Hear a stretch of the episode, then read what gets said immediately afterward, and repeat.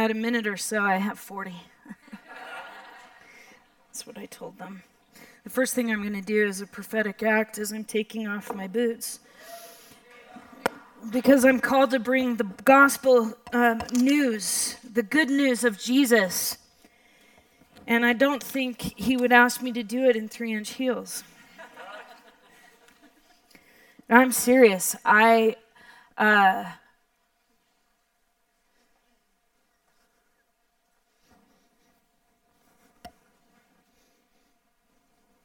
it's just not possible to um, convey certain things. In fact, even trying would be to uh, rob myself of the um, happenings. Before I lose my mind completely, I want to start this thing out correctly because I have a responsibility every time I teach to stay within certain parameters, but then I'm going to blow out of those parameters and we're just going to see what happens. Um, we are beginning a new series called Gate Check. It's coming out of the book of Nehemiah, and I want to read to you if you um, if you're a member or if you come regularly and you've signed up. You've already read this. COVID 19 and its ramifications left many a mark on people in this nation not only physically, mentally, and emotionally, but spiritually as well.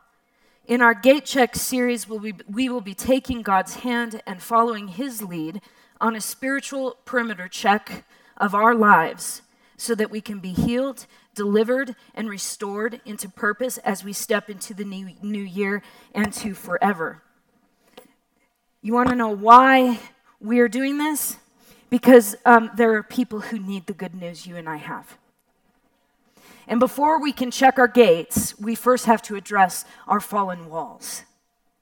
So that's what I'm going to be talking about this morning. And God, in His goodness and His love for you, sent me all the way to Mexico to retrieve a story I could come back and share with you.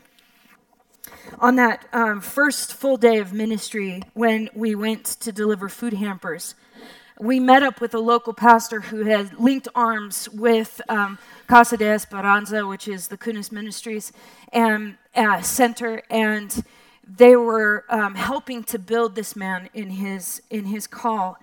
His name, um, as was mentioned earlier, was Jesus. Isn't it interesting? It was Jesus. Clayton thought he was going with Paul. He was going with Jesus too. And we met at this, this small lot in a really heavy cartel area. Uh, the oppression was so heavy, it almost set like a, like a spiritual fog on the place. It was so palpable to me.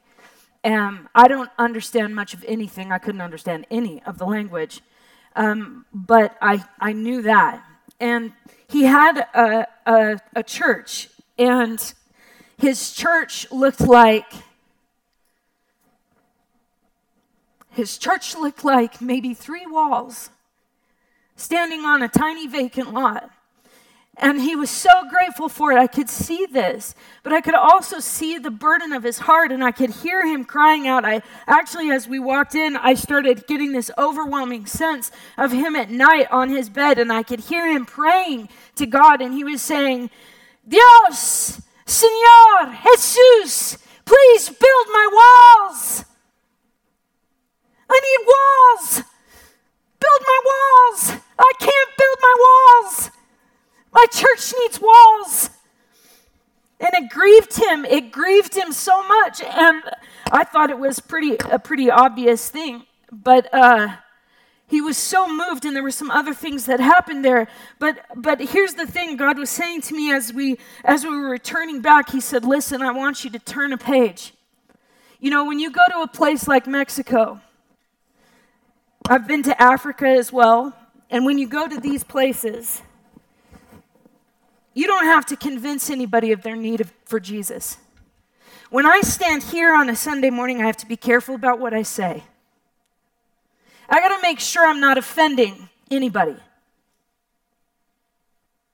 Because in order for you to receive Jesus, you first need to be convinced he's real. But when you go to a place like Mexico, the need is so great, they already know they need a Savior. You and I, we, we're warm, we're healthy, we, we have plenty to eat. I know that's not the case, but I think in general, we're a blessed nation. The problem is it steals from us because we don't remember that there's a reason for our being blessed, and that's Jesus. And the call on our nation has always been to spread the gospel of Jesus Christ throughout the whole earth. So you and I are blessed to be a blessing. It's not just cliche, it's the truth. So I need for you to know that my heart this morning is to just be obedient to what God is saying because God cares about walls. You know what the function is of walls? I'm sure it's it's not um, too big of a stretch here. Function of walls. Well, they protect, right? They also create a perimeter of defense in case you're attacked. They establish value. The same is true for individuals. The Pew Research and, and Barna Group both reported that, in particular, Christians, they were speaking specifically about believers, that they're experiencing high levels of anxiety and mental health concerns like never before since COVID 19. That means you and I are sitting here, and there is a good chance that you or your neighbor is experiencing high anxiety, fear, worry, stress, health issues like never before. And I want to tell you this morning there's a good likelihood your walls are down. And God wants to address your walls. Walls can be good things. Remember, if I'm a city, I need a wall. We don't see this a lot in our in our nation, but back in the Bible times, if you didn't have a wall, you were in big trouble because for for for the natural, so it is in, in the, the spiritual because walls protect. I need protection. I also need a place of defense. And the thing about walls, too, and I mentioned this before, is they establish value. What do I mean by that? Well, the greater the value of things that are within the city, the greater the need for a wall. So what that means is like I, I, maybe I need to tell you you are of great value. What you contain and what you were born to do is hugely valuable to the kingdom. But some of you don't have walls. You are so vulnerable. You're open to attack. And you have no idea of the value that you have that God says, I want to protect. And since it, over the past few years, everything's gotten so shaky, your walls have crumbled down in places. Maybe it's not total destruction, but we need to address that. So here's my question What is the condition of your city, and how are your walls? Where are you at? Take a second. Can you say, I'm at peace? Can you say, I'm prospering, I'm well, God is blessing me, my family's good, my health is good, my mental state is good? Or would you say, no, I, I got a lot of I got a lot of barriers going on right now. A lot of a lot of attacks happening right now. I don't want to leave this place the same way that we came into it, and that all comes down to choice. Because if God gives us a word, then it's our opportunity to make a shift. We still get to choose it or reject it. My challenge to you today is to rebuild the walls because as we go from here and we start addressing gates, it doesn't matter what you do with the gate if you don't have a wall to hang it in. Okay, are you tracking with me? All right. If you have your Bibles, let's follow along with me in the book of Nehemiah. It's this really hard to find book. Um, it's before you get to Psalms. So flip back to the left a little bit, and it's ahead of Esther. So if you get to Esther, keep going. Um, if you get to Ezra, you've gone too far. It's right there in between Ezra and Esther. All of those books are written about the same type of history, by the way. But anyway, I'm going to do some bullet points here so buckle up. because you need to know what was really going on at the time Nehemiah shows up on the scene. If you don't know who he is, you will. Just hang in there. Here's, here's a little bit of Nehemiah's backstory. The book of Nehemiah takes place after the destruction of Jerusalem by Babylon. Now, you need to know that that was punishment from God. There are a lot of things that we accuse God of doing, and He's not responsible at all. He doesn't cause bad things to happen. However, if you're Old Testament Israel, you're God's people, He says, As long as you obey me, I will bless you and protect you. If you choose to go your own way, you're on your own. Okay, that was that was what was issued to them way before. In fact, there's another book of prophets. These are minor prophets, but the book of Jeremiah is also a prophet guy. He's the, he heard from God back in those days, and he uh, was called by Yahweh to warn Israel that Jerusalem would be destroyed by Babylon. He said it's coming. He spent his whole life telling them about it. For 40 years, that means two generations passed with the warning being sounded all the time by a guy named Jeremiah. All right? If you were to go to Jeremiah 1, it says this, and this is Jeremiah talking. He says, The Lord said to me, Out of the north, the evil will break forth on the inhabitants of the land. Bad things are happening. For behold, I'm calling all the families of the kingdom of the north, that's Babylon, declares the Lord, and they will come and they will set each one his throne at the entrance of the gates of Jerusalem and against all its walls round about and against all the cities of Judah. I will pronounce my judgments on them concerning all their wickedness and how they've forsaken me. They've offered sacrifices to other gods, and on and on. So we have this actual account of a guy named Jeremiah saying, Bad stuff is coming, coming, let's change our minds. They ignore it for 40 years. So Jerusalem was actually attacked twice by Babylon, and in the first time it was less destructive than the second time. The first time when he came, they laid siege to the city, and the king surrendered at that time. Jehoiakim was his name. And so he was taken captive to Babylon. This is when a lot of exiles were taken. The majority of Jerusalem, the inhabitants of Israel there, were taken to Babylon as captives. Okay?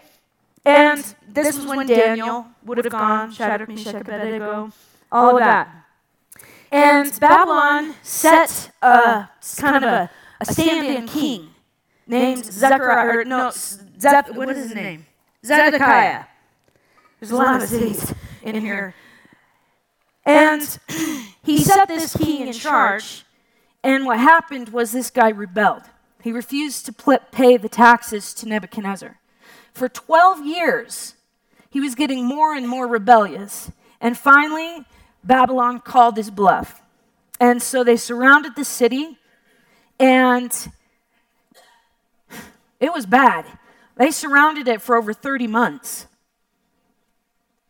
And it was prophesied, by the way, that where, where in that earlier verse in, in Jeremiah talks about how, how um, other kings will sit at your gates. It actually happened. Jeremiah 39 talks about how Nebuchadnezzar's uh, advisors and everything, they came and they sat at the middle gate. Scholars think that was the horse gate, by the way. But they sat there and they deliberated about what they were going to do.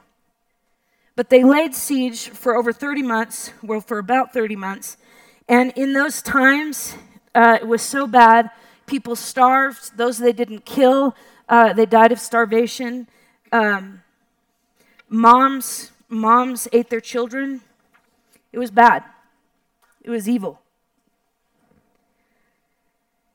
And they could have avoided it all.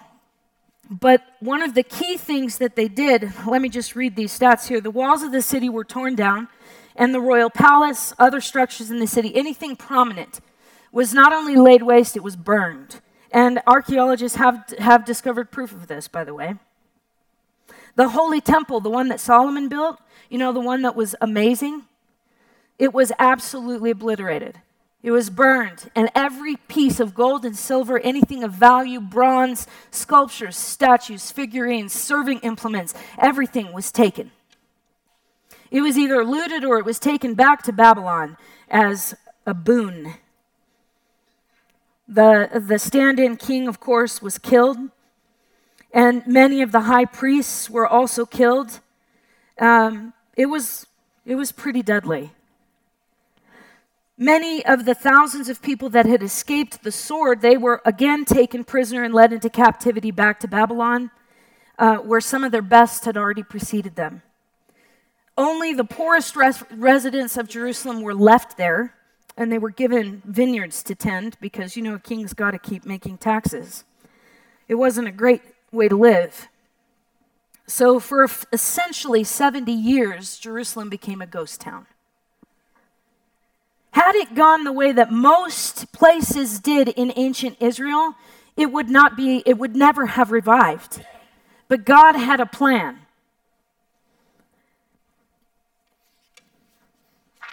God uh, raised up a king later on in, in Babylon, and his name was Cyrus. He'd been influenced by Daniel. And he let all of the captives have the choice to return back to Jerusalem. Only 50,000 Jews went of the over 2 to 3 million. That's 2% of the population. And they were sent with, uh, with the, the idea to rebuild the temple and the walls. They completed the rebuilding of the temple under Ezra, who came before Nehemiah in your Bible. But the walls failed to be rebuilt. They, they kept confronting opposition after opposition after opposition. They could not get the work done. So now we're into book of Nehemiah. Do you have whiplash yet? Good. The book of Nehemiah begins 15 years after the book of Ezra ends, okay? Jerusalem and the walls have been destroyed for 141 years. All hope is lost forever rebuilding the city because everybody knows at, in that day and age, not just Israelites, everybody knows a city is not a city without walls. They had rebuilt the temple, much smaller, not the same, but they had no walls. It was not a city.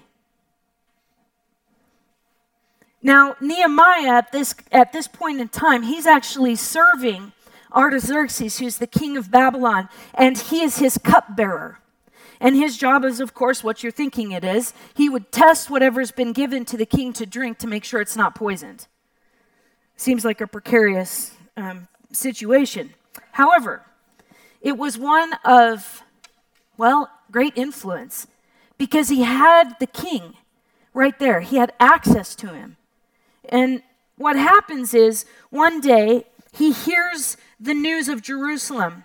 And, and I'm, I'm going to take you through these steps that I've noticed in rebuilding walls because I know that I know that I know that we are headed into a season prophetically you don't have to agree with me, but I believe that God is taking us into a season where He wants to bless. But the season is not going, the blessing isn't going to be accomplished by just sitting there. We have to fight for it.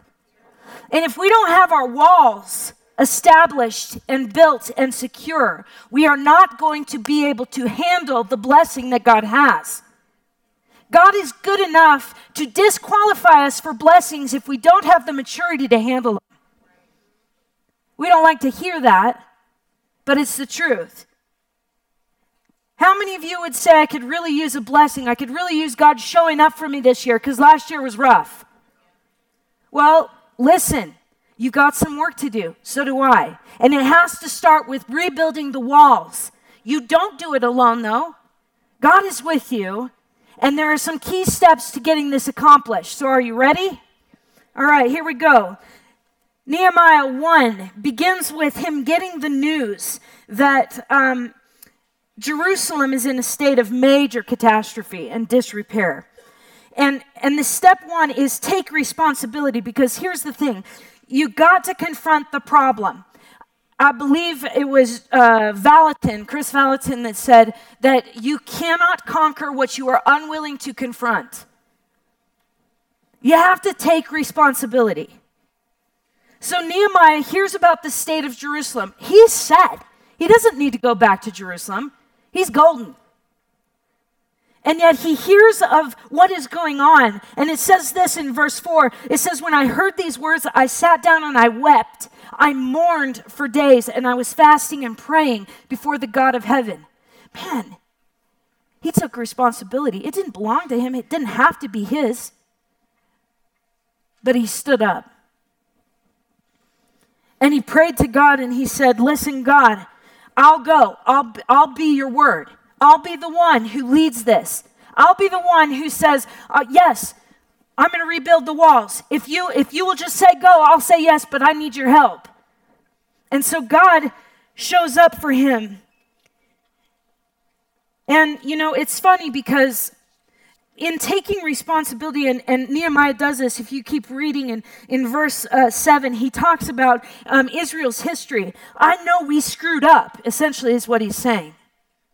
The things that have happened to our city happened because we did not listen. So there's true ownership of this, but there's also honesty in saying, listen, this is the way it is. That we call that repentance.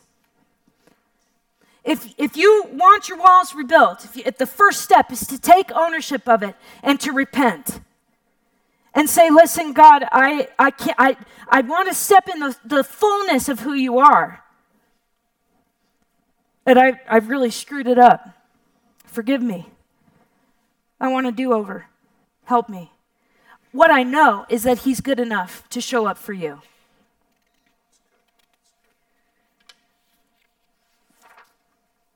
Nehemiah took ownership. He left his uh, position for a time. They didn't get fired or anything. But he traveled 900 miles. It took him three months to get there. He truly owned this baby. And he walked into the unknown looking for a solution. That wall that he was going to tackle was about 1.7 miles long and it was about six and a half feet wide. This was not a little garden wall, this was massive. Now, the second thing, I, second thing that I noticed that Nehemiah did in, in chapter 2 is that he petitioned the king. And I'm, i want to speed this up because I, I know time's going to get away from me if I don't. So hang on. God answers Nehemiah's prayer. Listen, God is just sitting, waiting for you to say yes. You don't have to beg Him for Him to show up in your life and turn things around. He actually wants it more than you do. If you'll come to Him in a place where you say, okay, Jesus, I just, I can't keep going like this. Like I'm seeing, uh, I, there's a funk here in me, and I, I want to get it addressed. He's like, yes, yes, and amen, let's go. You don't have to beg. And the same happened with, uh, with Nehemiah. He goes to the king and he says that actually the king asked him, Why are you so down? And he says, Well, there's this going on. And the king gives not only gives him permission to go to Jerusalem, but he also sends with him supplies, provision, and he also sends with him letters speaking on Nehemiah's behalf. This is a big deal because when you have the king's favor, you have protection, you have provision, and there are doors that open for you you can't open on your own. You want to build your walls? Awesome. Get the king's favor. Guess what? You already have it. Step three survey the damage. This is when, uh, this is another part of this, taking an honest look at what's really going on. When Nehemiah gets to Jerusalem, it says that he goes, in verse 11, he says that um, he came down to Jerusalem. He was there for three days. Then he gets up in the middle of the night and he travels around the perimeter of the wall. What's he doing? He's doing a perimeter check. He's checking where the greatest weaknesses are in that wall because he has the goal in mind to be a tool to fix that wall. He wants it rebuilt because he knows it's the heart of God. And then once he's assessed the damage, he can go to the people and say, Here's the issue. Listen, where in your life can you tell, like maybe your walls aren't completely down? I, I doubt that they are because if you are with Jesus, chances are you've got some wall standing, but you might only have a portion. Ask yourself, where are my walls down? How bad is the damage? Do I have a major gaping hole in this area of pride to where I'm unwilling to yield? Is that where the hole in my wall is? How about, um, how about, ooh, this is a tough one because they're all related. See, the walls are connected all the way around, so there's always a connection. If you got a problem with pride, you might have a problem with unforgiveness. Directly linked. You got to let it go. Your wall's down. You are suspect. You are, you are, what is the word? Thank you. You are susceptible to attack. And not only, not only are, is, it, is it likely, it's probable. What about unlovingness? What about contention? What about um, the, uh, the unwillingness to give at all? I'm not talking money, I'm talking of yourself. What about, what about devotion to God? How's your wall standing there? What's that look like for you? So at the end, when the wall was rebuilt, that they actually marched on top of the wall like eight people thick. How's that section of your wall? Can eight people walk on it? We got to take an honest look. We got to inspect the damage so that you know where you're most prone to attack. Step 4, you got to partner with like-minded people. Now, this is this was really interesting to me when I was in Mexico because Mexico like here we got to keep things just so. If I were in Mexico, I would have about 4 plus hours to convey this message to you. But here I have parameters. Why? Because you won't stick around, which is fine. I'm not sure I would stick around either. But in, when you go to a place like Mexico, they, they're so hungry for Jesus that they're like, just give me all the goods. Like, give, give me what you got. I want to grow and I want to go. I want to I want to see the kingdom expanded. And they really value church. And in a lot of the neighborhoods that we went into, they couldn't get to church because they were afraid of the cartel killing them while they walked five blocks or so. They wanted it and they couldn't get to it. That's a tragedy. We've got it and we don't want it. Something's got to change. I feel like as we're stepping into this part of the harvest, I believe that this harvest that we're stepping into in 2023 is also a change in direction, and it has to do with evangelism because we've lost our, our first love, which is this, this love of seeing people get set free in Jesus. Most of you are not called to the church like I am. Most of your work does not take you to a Sunday morning gig that you show up for for two and a half, three hours, and then you see how much of a difference you can make. That's not the majority of you here in this room. Am I right? But you are all called nonetheless. There is a mandate on your lives as Jesus believers to spread the good news. Why? Because God loves people so much, He doesn't want them to die without an understanding of that love for them. And it's up to you and I to take it to them. So, everything that you do, you do as unto the Lord, right? It says that in the Bible. If your, your day job is a mason or a floor installer or a teacher or an administrator, a secretary, a builder, whatever your job is, a professor, whatever that is, that's your ministry. And, and those people around you, man, they, they're hungry for Jesus. We're seeing people hungry for Jesus across this nation like never before. So the Christians then have to rise up and they have to go and say, I know how you can get him.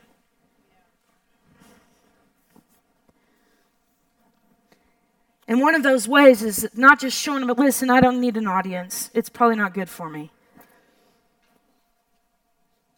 What I do love to do is to teach the truth about the gospel because I believe in it.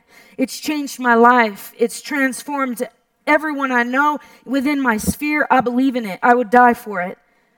And when Nehemiah set, set to the task of rebuilding the wall, he called families and businesses, people who were like minded, to partner to build sections. And that's how they accomplished this. Listen, a church is a great way to find a family, to find a like minded person so that you can rebuild the walls and keep them standing. Look around this room. Seriously, look around. Have you guys looked to this side? Have you guys looked to this side? Everybody in between? These are like minded people. This is a decently large gathering of like minded people who want to support you in your walk with Christ. Partner. Let's partner. Can we partner? I think it's important. We got to start asking people to partner with us so we can push through some things because God wants to rebuild our walls. You are a city on a hill. Your light is meant to shine, to change the world around you. You are of great value. Step five plan for opposition, but expect victory. Remind yourself and the enemy who's in charge. This is exactly what Nehemiah did. He divided the, the jobs, the wall, into 41 sections, and he gave them to, to the friends and the families, whatever. And they began work on that. And the whole time they were absolutely under attack, constant. It never abated, it never left up, let up. If you have tackled, if you, if you have set in your heart, I'm going to tackle this wall situation in my life, you will meet with opposition. Yes, you will. And that opposition will convince you that you're not worth it. You should probably quit. And Facebook is more entertaining anyway. Stop it. I'm not talking to you. I'm just going to say to those voices, those voices that convince us, they, they keep going with us day in and day out, and they convince us that we're really not worth it, that we don't have to pursue harder, that we don't have to work that hard, that it's really just not going to end in anything anyway, so why bother? No, in Jesus' name, I declare to you, you are a city of great value. There's work for you to do. And you know what? It'll, it is what will be the making of you because it's only when you're doing what God's called you to do that you finally know who you are. And listen, nobody knows you better than Jesus. Nobody knows you better than Father God, and nobody can communicate better than Holy Spirit. So it doesn't matter what the enemy says. And, and here's what Nehemiah said He said, Listen, we are under attack and, and our enemies will try to kill us. So here's what you're going to do you're going to have a sword in one hand, and you're going to have a hammer in the other, and you're going to get busy. If they even took turns, they would have shifts. So half of them would be guarding, and the other half would be building. And they tackled different tasks, and they, they did what it was they were called to do. And here's what happened they were. Nehemiah kept reminding them our God will fight for us. Yes, there's an enemy. Yes, he's real. But our God will fight for us. Your God will fight for you. It only takes a yes. Nehemiah was absolutely reliant upon God. And he, he taught the people to be that way as well. And what was the result of that? Well, that wall had lain in ruins for 141 year, years. He and the people rebuilt it in 52 days. 52 days. And that wall was repaired. Do you know, if God had been opposed to it, it never would have happened. God is not opposed to you getting healthy, whole, and set free. He wants it for you. And He is absolutely engaged in what's going on in your life. If you are unhappy, if you are unsatisfied, if you are feeling like you are never going to hit it and you're not sure why you're here, guess what? Your wall's down. And God has a solution for you. It's time to rebuild the wall. I'm telling you, I feel it so heavy in my heart and in my spirit that God has some amazing stories that He wants to birth out of some lives here. And some of you are saying, well, that happens to other people, but it doesn't happen to me. No, because you don't say yes. Say yes. Rebuild the walls. Man, I'm passionate about it because I've watched God do it in my own life. I am nothing without Him. I am nothing without Him. I would just be some stuck up religious little girl in the middle of nowhere, going nowhere and making no difference in anybody's life if God hadn't shown up and said, I care about the state of your walls. I got a plan for you. And you're going to miss it if you don't stop now and take care of business. I said, Yes. And let me tell you, he did the heavy lifting. It's the only way to do it. You know what I love about this is that Isaiah 49 talks about how God's heart is concerned with the rebuilding of walls. In fact, over his people, Zion, it's just another name for Jerusalem, but it's also a picture of you and I because we carry him within our cities. Do you hear me? You carry within you Jesus Christ. This is a temple that dwells within you. Your, that's why your walls are important. And he said this in verse 14 of chapter 49. He says, But Zion said, That's you and me, put your name in there. But I said to the Lord, The Lord has forsaken me and the Lord has forgotten me. He won't do it for me. He doesn't care about me. And God replies and says, Can a woman forget her nursing child and have no compassion on the son of her womb? Even these may forget, but I will not forget you. He says, Behold, I've inscribed you on the palms of my hands. They looked like holes. And he said, Your walls are continually before me. You don't walk alone. You don't walk unseen. And the lies that you take hold of that keep you unhappy are that simply lies. God is invested in who you are and what you do. And He wants to light you up and send you out to change the world around you. If you've not stepped into that, you have great things coming. And all it takes is a yes. Let's stand. Why not?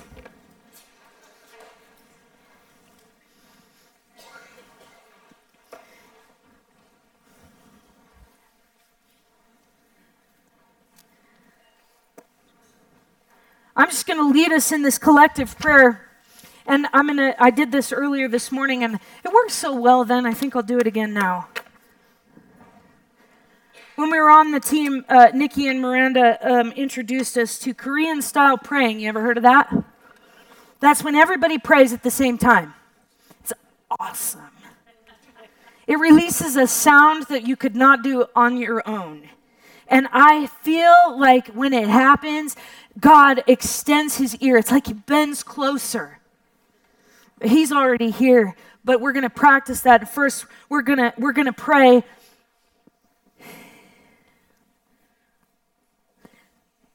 I want you to know it wouldn't matter how crappy my sermon was or how awesome it was, and I don't care wherever, whichever your vote is. Don't tell me, I don't want to know. It doesn't matter because God is the one that's concerned. He's the one that's involved here. Words without power are just noise. So either God's going to do it or he's not. Either God is God or he's not. I love to say that. If either God's God or he's not. But you're never going to know if you don't step up at some point in your life and make a switch. Why not now? It's a new year. The month isn't over yet. How about we start today?